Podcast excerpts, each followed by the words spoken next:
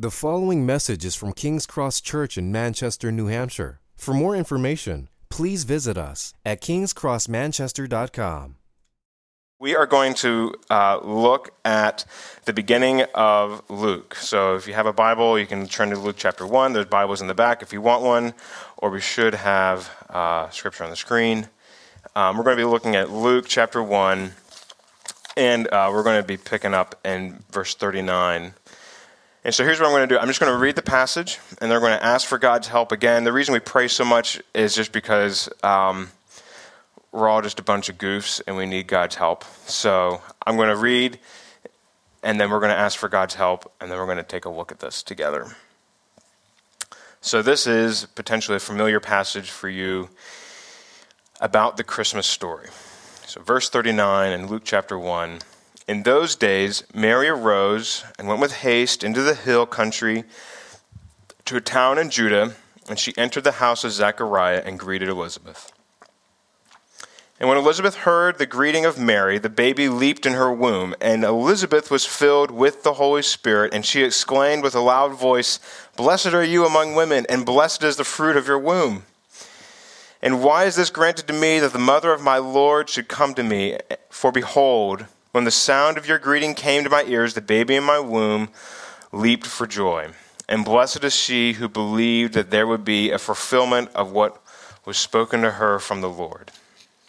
And Mary said, My soul magnifies the Lord, and my spirit rejoices in God my Savior. For he has looked on the humble estate of his servant, for behold, from now on all generations will call me blessed. For he who is mighty has done great things for me and his and holy is his name. And his mercy is for those who fear him from generation to generation. He has shown the strength with his arm. He has scattered the proud with the thoughts of, uh, in the thoughts of their hearts. He has brought down the mighty from their thrones and exalted those of humble estate. He has filled the hungry with good things and the rich he has sent away empty. He has helped his servant israel and remembered his mercy as he spoke to our fathers to Abraham and to his offspring forever. And Mary exclaimed, Mary remained with her for about three months and returned to her home. Father, as we look at your story tonight about Jesus and his birth, uh, we ask that you would give us your spirit uh, because we need, maybe this is a familiar passage for some, maybe this is new for others, and we need your help regardless of where we are. We need your help to see Jesus clearly. So would you help us tonight?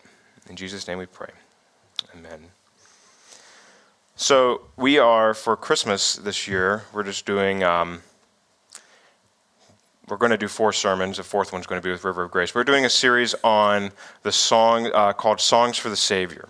And the reason we're doing this series called Songs for the Savior is because in the first two chapters of the book of Luke, there are four songs um, about Jesus when Jesus shows up. And so, um, to begin with, I totally stole this idea from somebody else. And then, secondly, there's all these songs about Jesus. Um, and just like when uh, you think about a musician, um, so just to be honest, I, do, I, I listen. This is a, a safe and welcoming environment. I will confess, I listen to Taylor Swift a decent amount. And if you listen to Taylor Swift, you know that like three of her albums are all breakup songs, right? So like, um, so you know that like breakup songs are a big deal for her. Um, if you uh, listen to Coldplay, you know it's like going to be big, sweeping, epic songs. Um, if you like Alice Cooper, you know that Alice Cooper is going to be a big theatrical performance. Uh, and I'm not really. In, is anybody here at country music? Like your thing? You, you, can confess that that's like your thing if you're into country music. I'm not. Country music is not my thing. But you know, you, you lose your dog, you lose your girl, and you lose your house or your truck. I, it's a funny joke. If you play it backwards, you get your truck back, get your house back, get your girl back. Anyhow, um, so you listen to music and you get these th- these themes of what's important to people. What are they about? What are they like? And so when we're looking at the beginning of the Gospel of Luke, we see these four songs about Jesus. Um, and so they kind of help us get a sense of what's important about Jesus, what is Luke trying to tell us about Jesus? What is, in effect, what's the spirit of Christmas that we're trying to get into?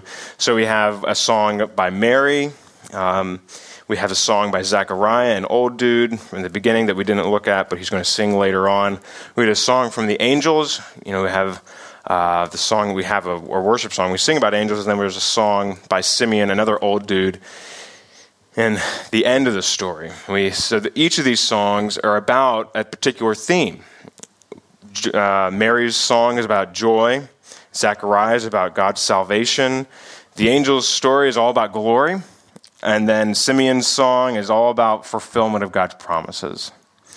And so tonight, we are going to be looking at Mary's song. So we just read this song, and we are going to be looking at this more intentionally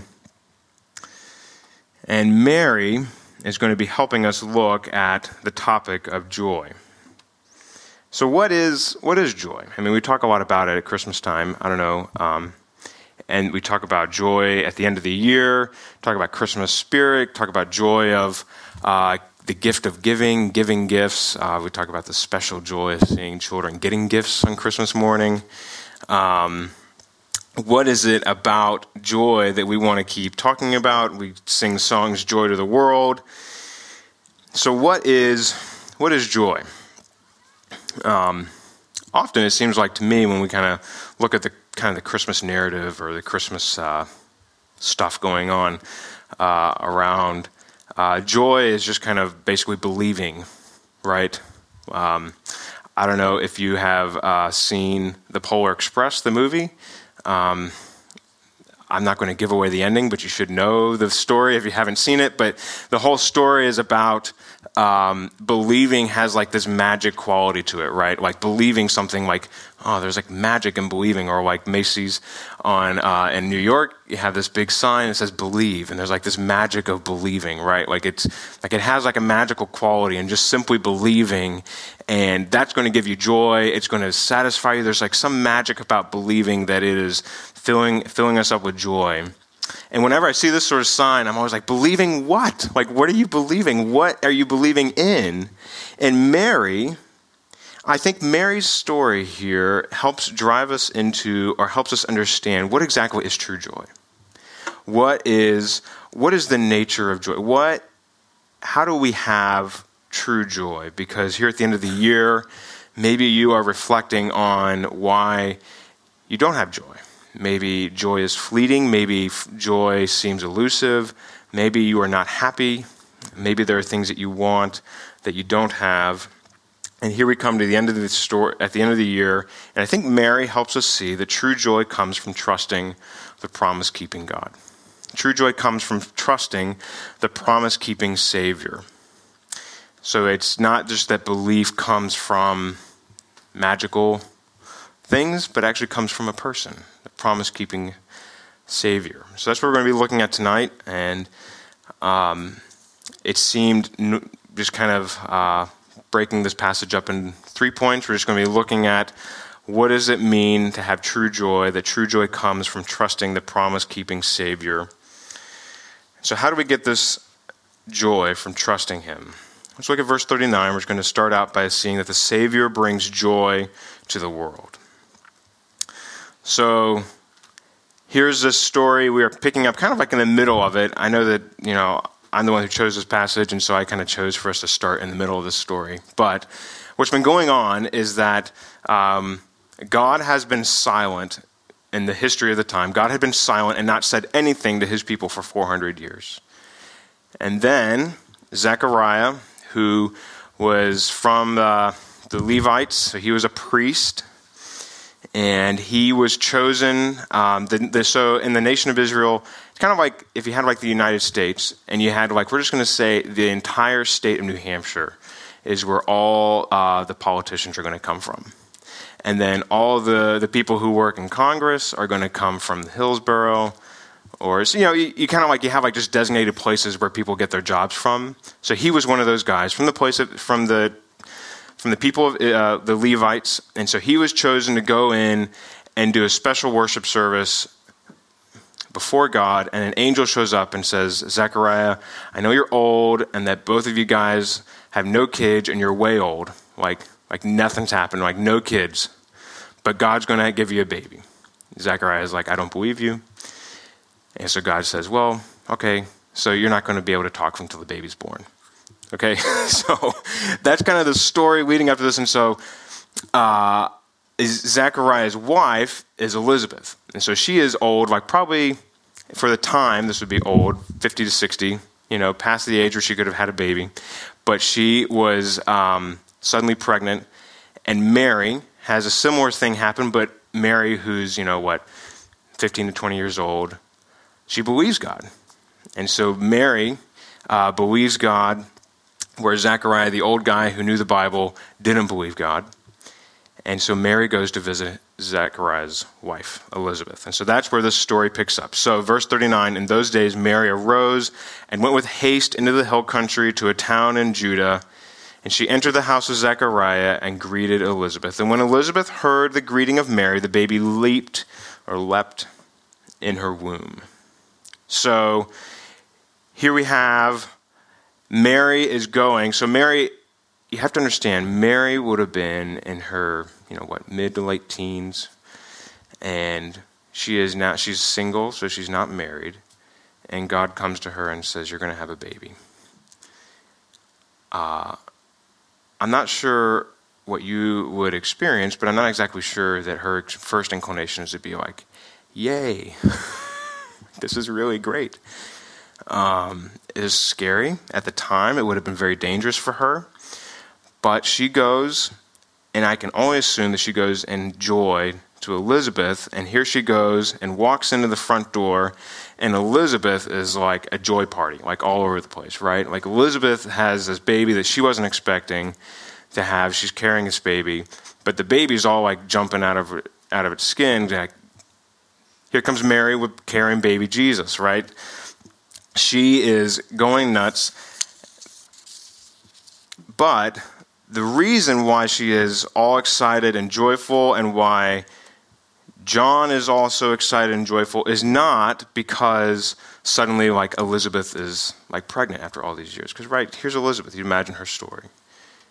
She probably got married young, and she's probably in her 60s. So there's probably like 50 years of like wanting to have a baby all of her friends and relatives around her, probably having babies, getting what they want.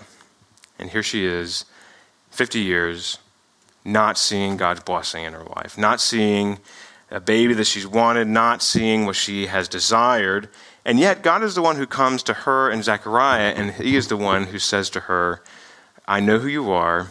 And in verse 6, He says, You're blameless before me. Like, I know who you are. You have lived in a way that honors me which I think is helpful to, for us to see because here, though by all outward appearances, Zechariah and Elizabeth would not have been like the ideal candidates for saying like they're like the poster childs of God people, right? Like they don't have the big family, they don't have all the blessings that you would expect, they don't have potentially all the prosperity that you would expect. But here, God looks at them and says, I know who you are in your heart, and I care about you. I know who you are, and you please me. And so, I think when Elizabeth and John the Baptist, John the little baby in her womb, are leaping for joy, it's not because suddenly there's a baby around, but it's because Jesus is in front of them. It's because they are looking at what God is doing in Jesus.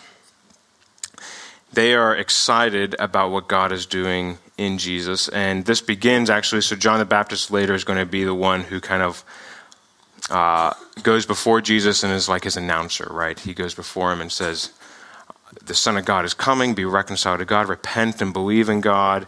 And John the Baptist is actually beginning his ministry before Jesus, announcing who he is. And what means is that what Jesus does when he comes in the world, he's bringing joy because suddenly God is doing something to heal people, to save them, to reconcile them, reconcile us, and it's unexpected. So let's pick back up in verse 41. And Elizabeth was filled with the Holy Spirit, and she exclaimed with a loud cry, Blessed are you among women, blessed is the fruit of your womb, and why is this granted to me that the mother of my Lord should come to me? For behold, when the sound of your greeting came to my ears, the baby in my womb leaped for joy. So this is not just kind of like your ordinary like Facebook post. hey, we're expecting. right? Like this is a this is a big deal for her, but it's not on account of her being pregnant with a baby. It's on his, it is because specifically of who she is talking about. Right? She is spirit filled. She's filled with the Holy Spirit. Whenever uh, the Holy Spirit um, fills people or shows up in the book of Luke or in the book of Acts, he is always uh, revealing something about Jesus. He is always pointing people to Jesus. He is always guiding people in Jesus. So that so here we have uh, the Holy Spirit showing up, who's going to show up again in uh, this Christmas narrative, pointing as a big finger, Jesus. He is coming. He's God's special son. This is something unique. Pay attention. So, her response is to be full of joy pointing to Jesus and saying, not only are you just kind of like, is really exciting that you're carrying a baby, like this is this is great news, but specifically she looks at him, she looks at her and says, "You are carrying," verse forty-three, "my Lord." So there is something about what the Spirit does in her life, in her heart, to say Jesus is a unique. This baby that Mary is carrying is unique. He's different. He is my Lord. He is the object of God's special work. He is the one that is going to be bringing God's special work in the world. He is the one that is going to be fulfilling God's promises. And it is unexpected that God would do this. God, God's work in her, God's work through Jesus is unexpected because by all, by all accounts, God's been silent for 400 years. Why would God show up now of all times? But God chose to show up through their lives, to show up then. And so she says in verse 45 Blessed is she who believed that there would be a fulfillment of what was spoken to her from the Lord. So here she turns to Mary. She says, Blessed are you. So this is actually the first. Do you know what a beatitude is? A beatitude is the way of happiness. It's just a. It's a commandment about this is, the, this is what a happy life is. And this is the first beatitude in the Gospel of Luke. It says, You're blessed for believing that there would be a fulfillment of what was spoken to you. Mary, when you believed what God said to you, when you trusted in Him, it's the way of happiness. God gives you joy. God blesses you. You are living a happy life when you trust God to, to fulfill what He said. The first beatitude, it, it, is, it is this invitation to a life of joy and trusting a God who fulfills what He says He's going to do. It's, it's, it's a life of looking to God and saying, God, the things around me do not make sense. I don't know why things are hard. I don't know why things are desperate. I don't know why things are difficult. But I believe that you will fulfill what you've said. I believe that you are a God that when you say something, you mean it and you're going to fulfill it. And you're going to do it. God, I believe that you are going to do this. Mary believes even in the difficulty and desperation, she trusts God. I feel like I'm learning this a lot these days of like in the desperate situations. God, what are you doing? I don't know what's going on. God, why, why is this going on in such and such a person's life? Why, why are these decisions being made? Why are you seeming to adjust my expectations? Why are you not doing what I want to see happen? Why are you doing things this way? I don't know what it is for you. I don't know what situations you find yourself in where you're desperate for God to help you, where things are difficult, where things are a trial, where things don't make sense. But Mary here, you know, the reality is that God only, it, through the whole story of the Bible, God is always working through desperate situations. Like, that when God shows up and does things, it's always because people are at their wits' end and at the end of their story, right? Like, they can't figure out what the next step is. They're confused, they're desperate, and that's when God shows up. When God, when God works, He works in such a way that we know there ain't nothing that I had to do with this, right? Like there's no like smart plan that I put together. There's no like like special regimen that I got together. Uh, God was the one who did this. And Mary trusted in God in a desperate situation. God, you're saying we're going to have a baby and I'm not going to get killed, and that um, this baby's going to bless the world. I don't know how this is going to happen, but I'm going to trust you for it. we can trust God. We, are, we can trust a promise keeping God because He not only blesses us, but when we trust Him, He, he gives us joy, right? It, it makes us happy because we're leaning on God. He kind of created everything, He can control things. We can trust Him for what the days ahead are going to look like. Where does your, where does your joy come from? Does your joy come from looking and trusting in the things around you, the people that you can see, the family that uh, makes sense? What causes you to, to look downward or to be concerned about your life? What feels like it won't change?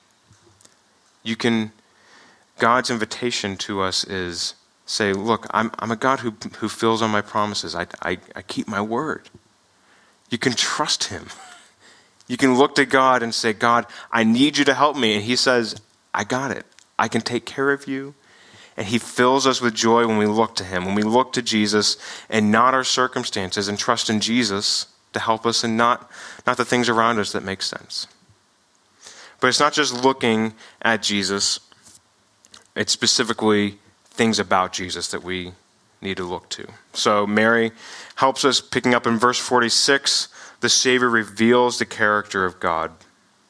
So, verse 46, Mary, so Elizabeth shows, Mary goes to visit Elizabeth. Elizabeth is there, responds, This is crazy. This is great. The mother of my Lord is here. And so then Mary breaks out in her rock ballad, verse 46, and Mary said, My soul magnifies the Lord, and my spirit rejoices in God my Savior for he has looked on the humble estate of his servant. For behold, from now on all generations will call me blessed. And he who is mighty has done great things for me, and holy is his name. And his mercy is for those who fear him from generation to generation.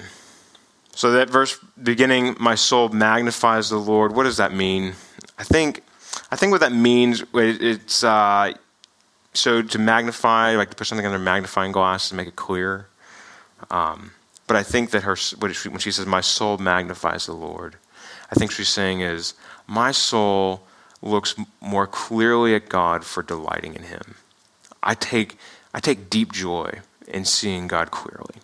And this is what I see about him, right? So she's looking at God, she's delighting in God, she's saying, God, I get my joy from you, you for who you are, because of who you are and what you're doing. So, what uh, does she see about God? So, the first thing, there's kind of three things that we see that she's seeing about God that she's delighting in. First is that she sees, verse 47, my spirit rejoices in God, my Savior. Uh, God, uh, God as her Savior means that God is uh, doing something to help her where nothing else will, will change things, right? Saving her, like when you save. Um, I mean, I guess maybe when we think about saving, we think of like saving like a document on our computer, like I'm going to save it for later. But like when you save somebody like from like drowning, like that's God is my savior. He he rescues me from desperation.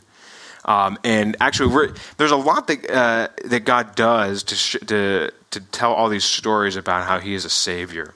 Um, he is our savior in the Bible. We're going to be looking at that uh, in January. We're going to be starting uh, series on um, the book of Exodus because the book of Exodus is a great story about how God takes us out of death and darkness. So, whatever, whatever your um, addictions or darkness or the, the things about you that you just can't seem to change, the book of Exodus is actually a great map to look at because it shows how God takes us out of those things and, and gives us Himself and gives us a way of life with Him right? So the book of Exodus is, is all about how God is our Savior. We're going to be looking at that in January, so that's just a little plug for January when we look at the book of Exodus. We're going to be looking at that more, but here, Mary just kind of says shorthand, My soul rejoices in God, my Savior. God is the one who He didn't have to, I didn't ask Him to, but He promised to be my Savior. And he came and he is doing it now. He is saving me. So, true joy, we see again here in Mary's life, true joy comes from trusting in the promise keeping Savior. He promised to help. And he shows up and he's helping. He's saving her. He's pulling her out of the despair of is life ever going to change? And here he's sending Jesus and life is going to big time change, right? change for her, change for the rest of us. Second thing we see, verse 48, he looks on the humble estate of his servant, or you could say, humble estate of his maid servant, right? So there's this little, he looks on the humble, which is to say that God is gracious. He doesn't have to stoop down, he doesn't have to get down like, um, if you imagine like a child, like you don't have to like get down on your hands and knees to play with them or talk to them. But God gets down and stoops down to, to talk at our level. God is God is gracious, and the way, one of the specific ways that we see this here, and maybe like for our modern uh, values, we kind of miss it, but at the time, uh, like women, uh, and the culturally speaking, women were kind of like way, way, way down the list of like second class citizens, right? So like that's not a that's not a, something the Bible teaches, uh, but it's what the culture believed. Like women were way down on the cultural value list, and uh, but God is coming and specifically talking to her. And not only does it just happen here, but uh, actually through the whole book of Luke, the people that God talks to the most are all like the outcasts, the misfits, the people who um, don't fit in other places. They're the ones that are kind of like the low, low, culturally low end people, the people that uh, aren't the the uh, the models on Gap magazine, right, or Gap ads. You know, like God goes and talks to the people who don't fit that that uh, picture. Um, so we see that here, where God is stooping down and talking specifically to Mary. He's engaging her because she is of great value to God. God loves her. Now, this isn't anything of like. Um, so like you have like with the Catholic Church where they talk about like you know Mary is kind of like this like venerated figure right next to Jesus. That's not what's going on here. This is all about Jesus. Is all about who he is and how he is like special, but it's not saying anything like Mary is now kind of like this special class of person beyond us. Like this is uh, Mary uh, is actually kind of effectively like we're supposed to identify with Mary in this story because just like Mary, we are the people uh, that don't um, we don't have like the easy pass in life. Like we don't we don't get the uh, the easy ticket. And Mary had a lot of things going against her, but she recognized that God didn't have to show up. But God did. He chose to come to her specifically. God loves uh, the outcast, and we see this again and again in the story where it's not the people who have it all together, who are smart, who have all the money and resources, but it's actually the people who are have nothing to offer God, and God loves to use them. And then the third thing that Mary, Mary's responding to is that uh, verse 49, he's a God who acts. For he, has for he who is mighty has done great things for me. Because God is showing up and fulfilling his promises. He is, he's made a promise I'm going to save, I'm going to redeem, I'm going to restore, I'm going to make all things new. And here he is showing up in this really profound and odd way where he is uh, showing his strength by, for Mar- in Mary's situation, he's creating a baby out of nothing, right? He is creating a new life in her um, that is a new creation, right? It is it's a human baby Jesus but he's starting all things new. And he is, uh, he is doing things all on his own to show his own strength. Uh, one of the images that comes to mind when I think about um, people who are really strong but can do, uh, but love to be tender is uh, I don't know if you ever see like, I don't know why uh, Russians come to mind on this. So if you're Russian, there's no no uh, slam, but I, I, think because a friend of mine was Russian, just these big hulking dudes, just like huge, like massive, like probably like in the mafia type guys, you know, but they just like turn into like little like bears when they hold like a little baby. You know, he's a huge, massive dude, but he just loves playing with the baby. Uh, maybe because I have a baby of my own right now. But um, God's, God is like that, where he, he comes near to us, and his, when He fulfills His promises, has nothing to do with anything that we bring to the table. But He is strong, and He can just do it immediately out of nothing, right? All of God's promises are coming true, and Mary and Elizabeth, they didn't do anything. God just showed up and said, I'm doing something now, and I'm going to use you. Uh, that is, that is the character of God when He graciously loves to respond to us.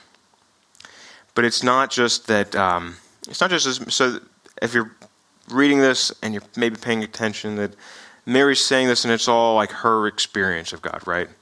I'm responding to Jesus, the, to this marvelous work of God, what God's doing, and um, but it's all like in me terms, right? It's all like about Mary's response.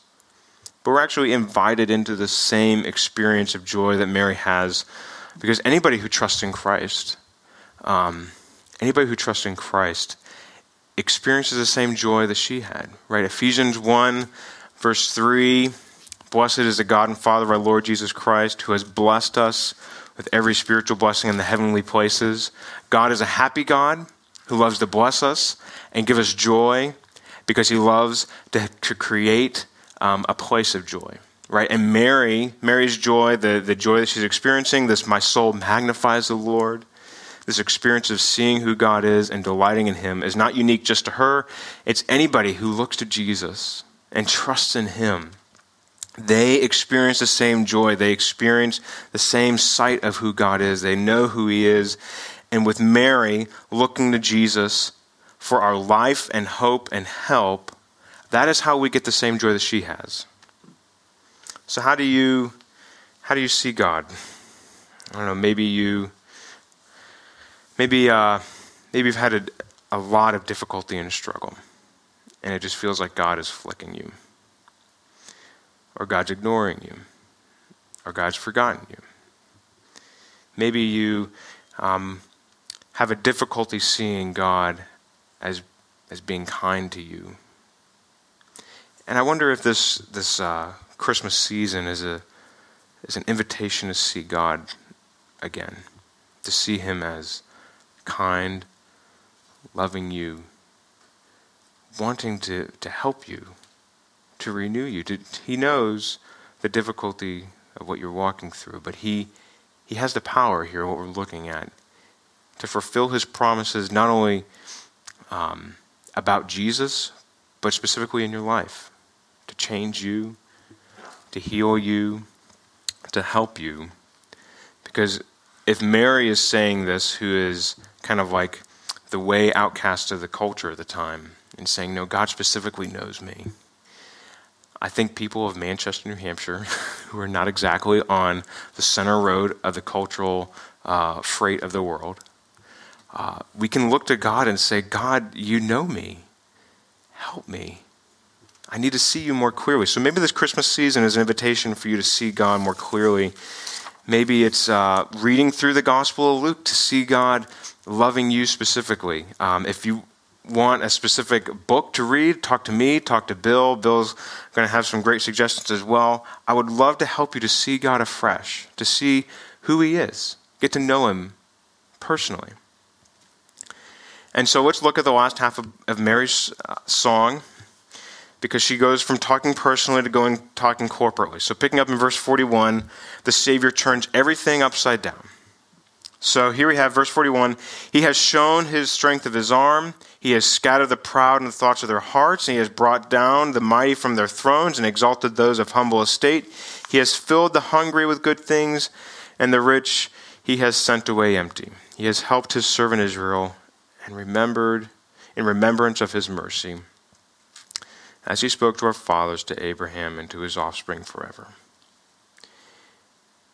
You see, uh, there's these surprising reversals of what you would expect for the way God would act. Like the way we would expect God to act is typically we expect the people who have their lives together, um, who know what they're doing, who are smart, collected, they're the ones that you might expect God to use. But God, we're seeing here, He He scatters the proud, so the people who are uh, the Ivy League, in the thoughts of their hearts, God scatters them. People who have got the best strategies of how to put their lives together, who have read all of their Facebook posts and have got all the apps on their phone and have got their regimen of life put together. God does not look to them for how to accomplish what He wants to do. Those who have got the, the, the best strength, um, the biggest military industrial complex that they could possibly have, or the best physical, uh, physical physique He doesn't look to them for how he can accomplish what he wants to do. Uh, those who have the most resources and money, uh, God does not look to them to figure out how he's going to make something happen, right? Uh, God, when he acts, he does it on his own, and he looks to use the people that make, it, make sure that it's known that he is the one that's calling the shots. He looks to the outcasts, the people who are poor, people who are weak. Uh, I don't know about you, but that's me, thankfully. I am just total idiot. I, I need God's help. People who can't uh, do anything for themselves, so that when God promises something, He fulfills it, right? So we just had this presidential election, and I'm not going to get into any of the politics related to that. But as a statement of fact, every politician always makes promises that they never fulfill. They always say, I'm going to do this when I get into office. And does it ever happen? no. It never happens. I mean, unless you're watching The West Wing and, or watching some fictional TV show where it happens every time. He says he's going to do something, it's going to happen. But in reality, pro- politicians promise, I'm going to do something, and it doesn't happen. Or it happens in a way that isn't exactly what you were expecting. Or it does it happen maybe half the way you were hoping for. But when God promises something, it happens at 10,000 more than what you were expecting because he does it in his own way, does it in his own power, and he does it so that he is the one who gets the glory and that you get to know God. right? He gets the he is the one who does it all on his own and he does it so that you know that it's him calling the shots. He's the one who does it all so that there in verse 54 in remembrance of his mercy because he is the one who remembers to have mercy on us. We don't make God have mercy on us. We don't say, hey, God, you know, you said you're going to have mercy. He's the one who remembers to have mercy on us. He doesn't pay out what we deserve, He gives us His grace. Because what's happening here, this reversal, the people who are strong are going to be made weak, the people who are weak are going to be made strong. All this great upside downness of what's going on in Christmas, that's what happens when Jesus is born. And in his life, the people that should be um, forgotten are the people that he remembers. The people that uh, should be left in ignorance are the people that he goes to teach and love. And the people like us that should be forgotten by God for our sin and rejection of God, he's the one that he dies that he dies for. We're the ones that he goes to the cross so He's the one that takes our place before God. The reversal of what's going on, this upside down, things happening that shouldn't be happening. It's the way God works because in the cross, Christ takes on the place of our sin. He, te- he says, The people who should be forgotten, I will be forgotten by God so that they will be known by God. Right? So that the people who are not God's uh, family can be made God's family. Because when Christ comes and he fulfills his promises to us, God takes nobodies like us and makes them somebodies in the family of God because of this great reversal, this great upside downness of the gospel, where Jesus comes in and takes our place so that we can be made children of God, so that we can become a part of the family of God, so that when God says, I'm going to fulfill my promises, we know that all of our joy comes from looking to who God is rather than anything that we bring to the table. Right? We, we, don't, we don't know how to do this. We don't have it all together. We uh, don't know how to run our lives. But when it comes to Christmas, we are seeing, again, I think, I hope, we are seeing that God is the one who fulfills his promises. God is the one who comes in and says, I'm going to do it. I'm going to do it for you. I'm going to do it on my own terms. But you're the one who's going to be uh, renewed and restored and made clean and whole, which should give us joy. Because we're looking to somebody, we're looking to God who does who fulfills his promises for us, not because we deserve it, because of who he is. Because he loves to heal and restore. True joy comes from trusting this promise keeping Savior. And I hope that this Christmas, as we look at these songs together, that we will find in Jesus joy and new. Let's pray. Father, we thank you for this word. We thank you for these this story about Mary. And God, for all of my efforts to look at this passage with your people. Uh, we need you because your spirit, um, we need your spirit to teach us and to help us. So, Father, I ask that you would help us to trust Jesus and to find true joy in trusting our promise keeping Savior.